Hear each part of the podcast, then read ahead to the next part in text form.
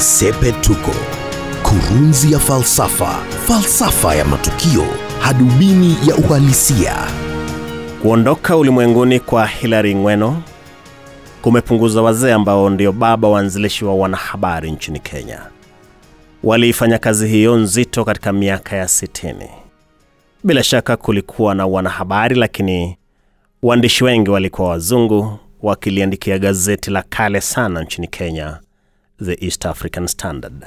Siku hizi The Standard makao makuu yake ndipo mahala ambapo sauti ya Sepetuko hutokea.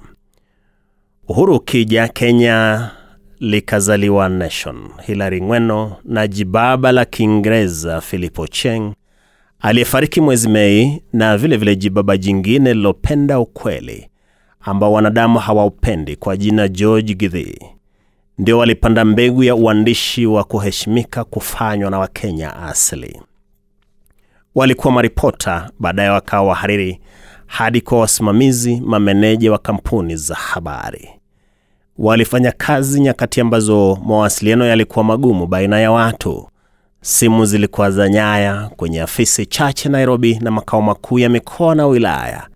Wakenya wachache walizungumza Kiswahili au Kizungu. Usafiri ulikuwa stagecoach jijini na mawingo kwenda mashambani. Hilary Ng'weno alikuwa mhariri mkuu wa kwanza wa Daily Nation miaka ya 60.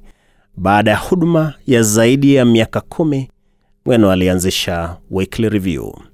Basi akawakuza wanahabari wengi ajabu hapa nchini, wengi waliokuwa vijana waliokutana naye mwisho mwisho wa miaka ya sabini na mapema miaka ya 80 wamefanya wanahabari wakawa mameneja kwenye kampuni kuu za wanahabari hapa nchini na hata wamestaafu.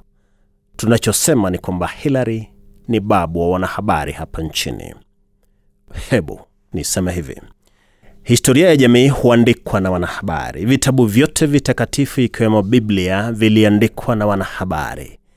Kuwepo wanahabari ndio kuwepo kwa historia ya jamii. Kuwepo kwa historia ya jamii ndiko kuendeleza ufahamu katika jamii, ndiko kuwawezesha watu kujijua, kujitambua, na watu wakijijua na kujitambua ndiko kujiheshimu. Kutokana na kujua umuhimu wa wanahabari katika jamii, Hilary Ng'weno punde akirejea nchini kutoka chuo kikuu maarufu duniani Harvard mwaka 61 aliona jiunga na wanahabari licha ya kwamba kisomo chake kilikuwa cha sayansi, tena sayansi ya hali ya juu kabisa, fizikia. Hilary akawa mmoja wa wanahabari wa Afrika wa mwanzo mwanzo ambao walishiriki kwenye ajenda kuu na muhimu ya kuelimisha jamii ya Kenya.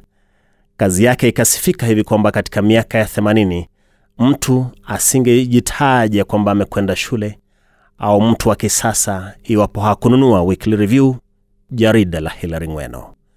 Tumesema jukumu kuu la wanahabari ni kurekodi historia ya nchi, na Weekly Review ilirekodi historia ya uongozi wa Kenya huru. Ukipata nakala zake leo utaona picha ya Mwai Kibaki akiwa na uso wa kijana, Raila Odinga akiwa na ndevu za Vladimir Lenin siku hizo. Ukitaka rekodi ya mienendo ya wanasiasa miaka 40 iliyopita, basi tafuta tu kazi ya kina Hilary Ng'weno. Wakiwa wanahabari wa miaka ya 60, 70, 80, siku hizo walinakili yote na hivyo kuhifadhi historia ya nchi. Hadithi zilizomo kwenye Biblia pia ziliandikwa na wanahabari na kuhifadhiwa, jinsi nakala za Weekly Review zinavyohifadhiwa jinsi nakala za Standard zimehifadhiwa na jinsi nakala za Daily Nation zimehifadhiwa. Ukitaka kuelewa mzozo baina ya Jomo Kenyatta na Jaramogi Oginga Odinga miaka ya 60, basi tafuta kazi ya Hilary Ng'weno, Philip Ochieng na wenzao walioandika awali. Tunachosema ni kwamba jamii huhitaji watu wachache wanaojitolea kuna kile yanayotokea. Tunasema ni kujitolea, kwa sababu kazi ya kunakili matukio hufanywa kwa manufaa ya vizazi vijavyo, sio kwa manufaa ya wanaona kile, na ndiyo wajibu wa wanahabari.